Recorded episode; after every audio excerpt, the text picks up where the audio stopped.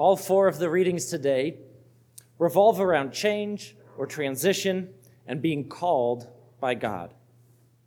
They all take on different aspects of it. Sometimes we're called when we're not looking for any inspiration from God, when we're not really searching, like Samuel wasn't.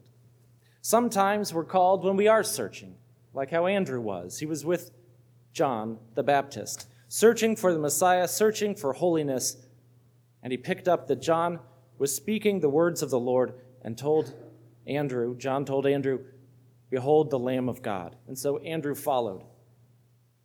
Sometimes we're called when we have good leaders. You can think of maybe Father John or think of John the Baptist, a good spiritual leader.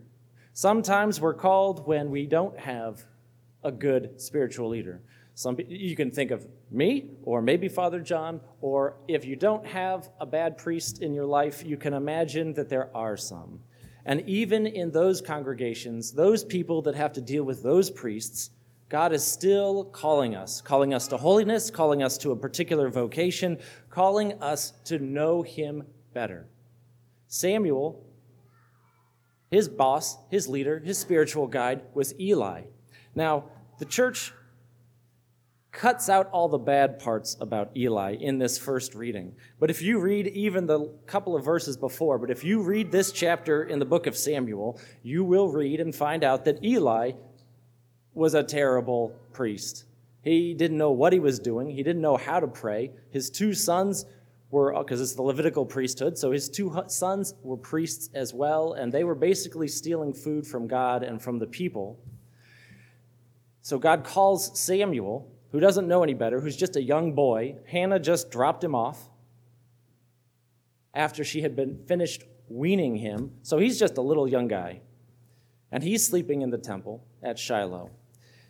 God is calling Samuel because God had previously, in the previous chapter, had told Eli that because of the sins of his sons, that they were all three of them, the two sons and Eli, were to be cast out and no longer be priests of God because they are doing such horrible things. And even in the midst of that, God calls Samuel, one of the greatest saints, one of the greatest prophets of the Old Testament. What this means for us is that God is always looking for us, always searching for us, always desiring us to listen. This is the big takeaway. How are we to respond to God's call? First, be open to it. Secondly, always be willing to listen. My call to the priesthood started when I was 25 and I was stationed at Wright Pat and I'm in my basement and nobody else is in the house. And I hear God say to me, Andy, maybe you'd be happier being a priest. So then I took a moment right then and there and I prayed and I said, Well, I love my job. It's my dream job and I love everything that I have. I'm like the rich young man. I'm not willing to drop everything, sell everything, and come follow you right now.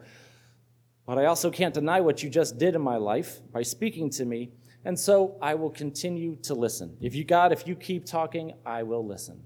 And I was able to listen, open my heart and my soul. He never spoke like that to me again, but all the little movements in my life, all the joys, the consolations I had through different types of prayer, either at home or when I took the time to spend time in front of our Lord in the tabernacle, God was moving and changing my life. I had a desire to learn the faith more.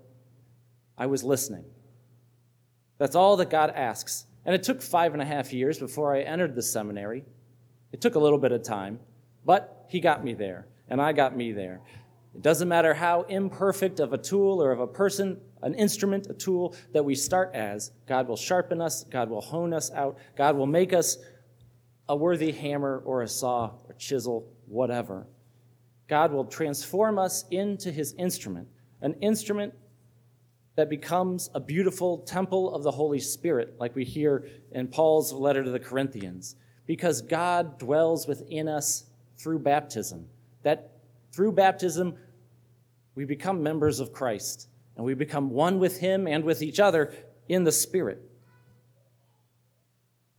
All of our lives are different, and we're all at different points in our spiritual journey. But God is calling us, just like He called Andrew, and Simon Peter. Come and follow me. See where I am staying. God always wants us to learn more about him. The calling of Samuel. Here I am, Lord.